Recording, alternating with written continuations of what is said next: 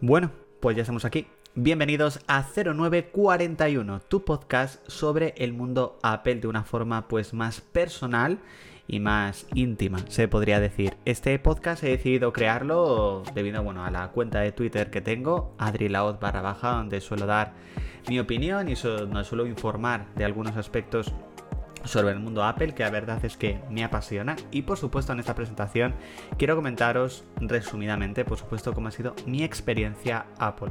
Concretamente mi primer iPhone, eh, mi primer producto Apple, que fue el iPhone cuatro, lo tuve desde diciembre de dos mil diez. Y sí que es verdad que en ese momento, bueno, pues decidí tener un iPhone, básicamente pues porque era un iPhone. Yo creo que es un poco lo que, lo que todos veíamos. Sí que es verdad que creo que fue uno o dos años después que intenté comprarme dos productos de Apple, el New iPad, que creo que era el iPad tres, el iPad de tercera generación, y eh, también estaba echándole los ojos a un iMac, aunque no me acuerdo cuál era el modelo que había, que había en ese momento.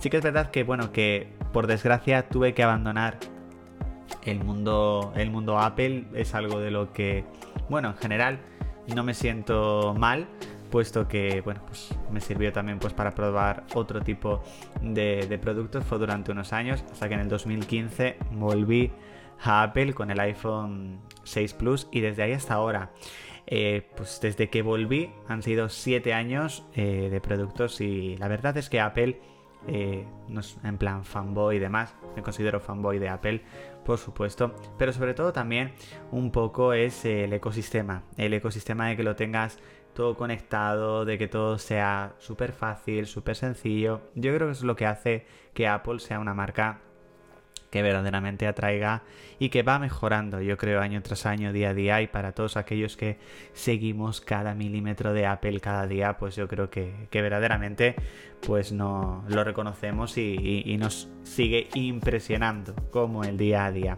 Así que bueno, sobre todo quería comentaros esa pequeña experiencia Apple, de cómo lo tuve, de cómo volví y demás.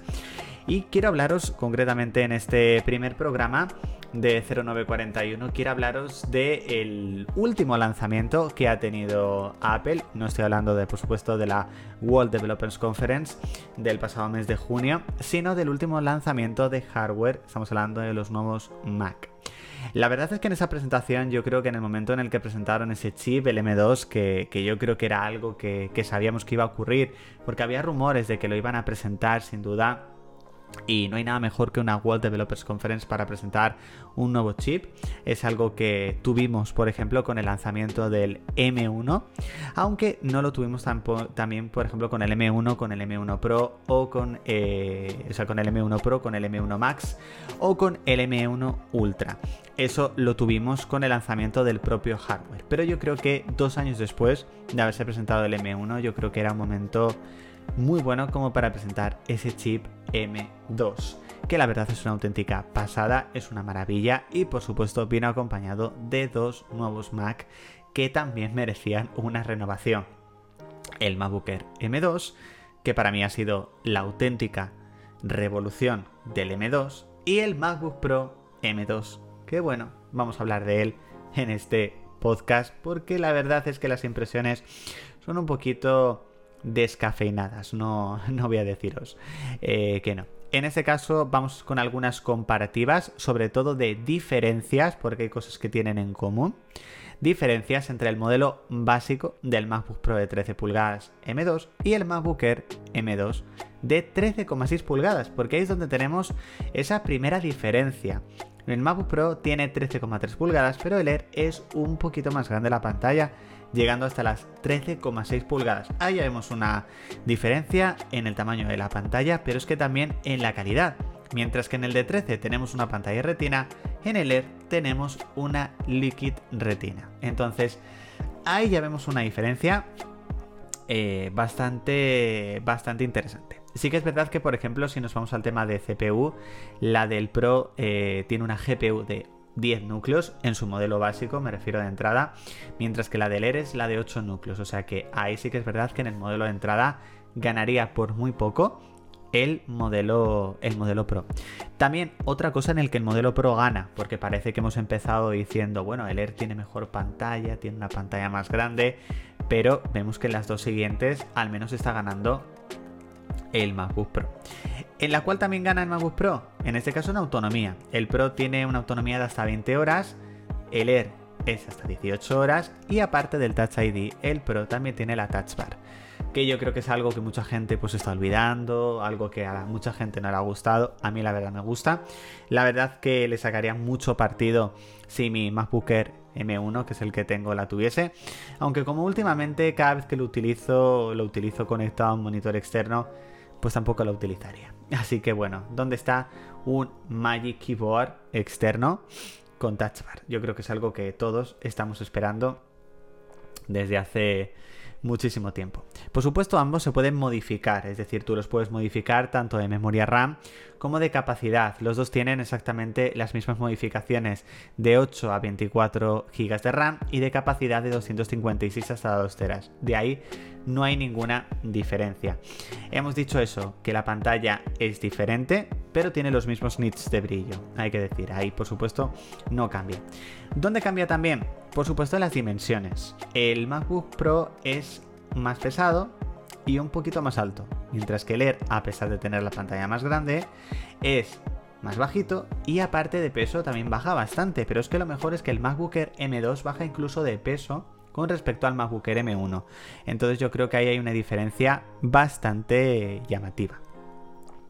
También, por supuesto, no nos podemos olvidar de la cámara FaceTime. A pesar de la novedad que va a tener macOS Ventura, de que vamos a poder utilizar nuestro iPhone como cámara, y por supuesto no nos podemos olvidar de la webcam que viene integrada. Y en esta ocasión sí que es verdad que el MacBook Pro se queda muy atrás con una cámara de setecientos veinte, una cámara H D, mientras que en el Air nos vamos ya a una cámara Full H D mil ochenta p. Yo creo que esto sin duda para gente que utiliza videollamadas, demás, sé que va a estar en Ventura, sé que... pero para alguien que verdaderamente tenga que hacer una videollamada rápida y, o una conferencia y no tenga tiempo a lo mejor de estar colocando el iPhone demás para, para utilizarlo, verdaderamente esa cámara es importante cual tenga. Y yo creo que aquí hay un salto bastante interesante con respecto entre el Pro y el Air, ¿vale? Si nos vamos a tema de audio, la verdad que son muy similares, aunque tiene alguna característica un poco diferente el tema del Pro, ¿vale?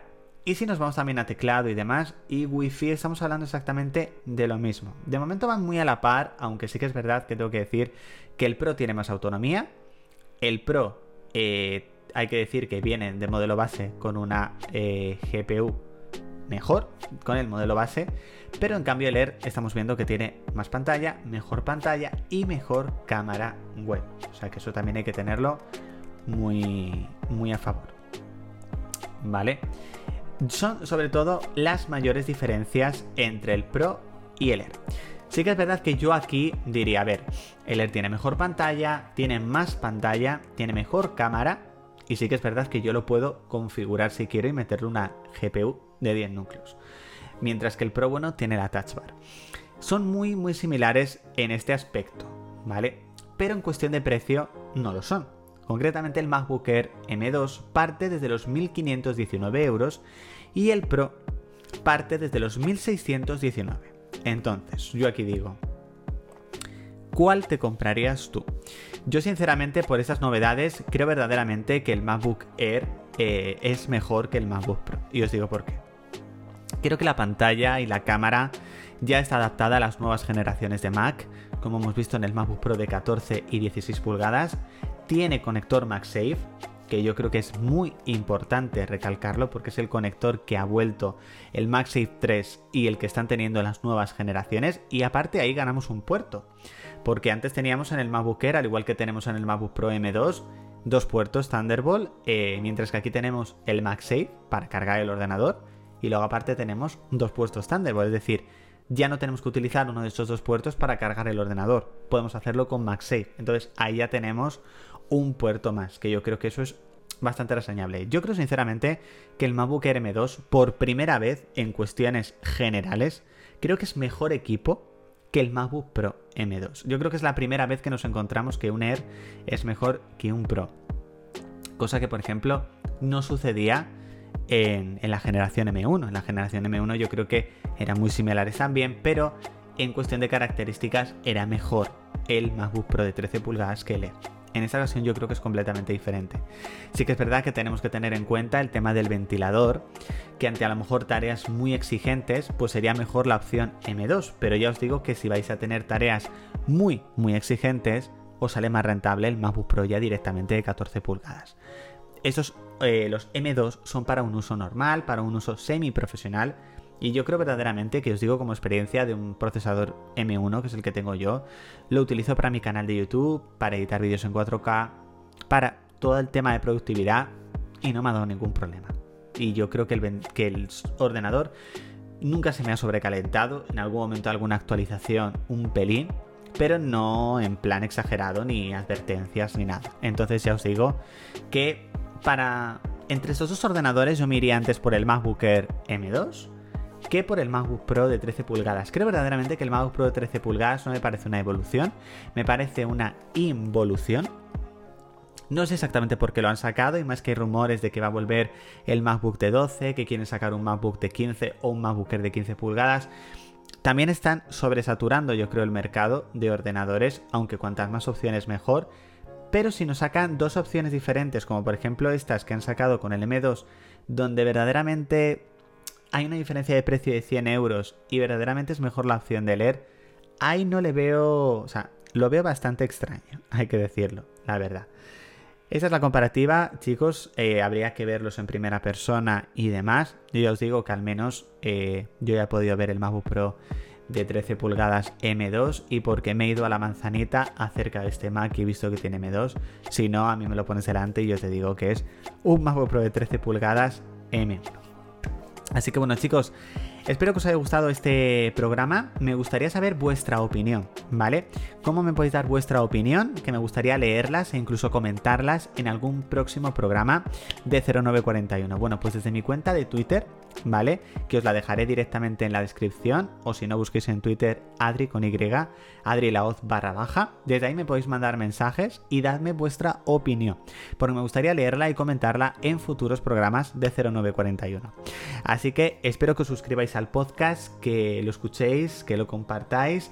Eh, espero poder traer también invitados. Me gustaría debatir muchos aspectos de Apple directamente en este, en este podcast.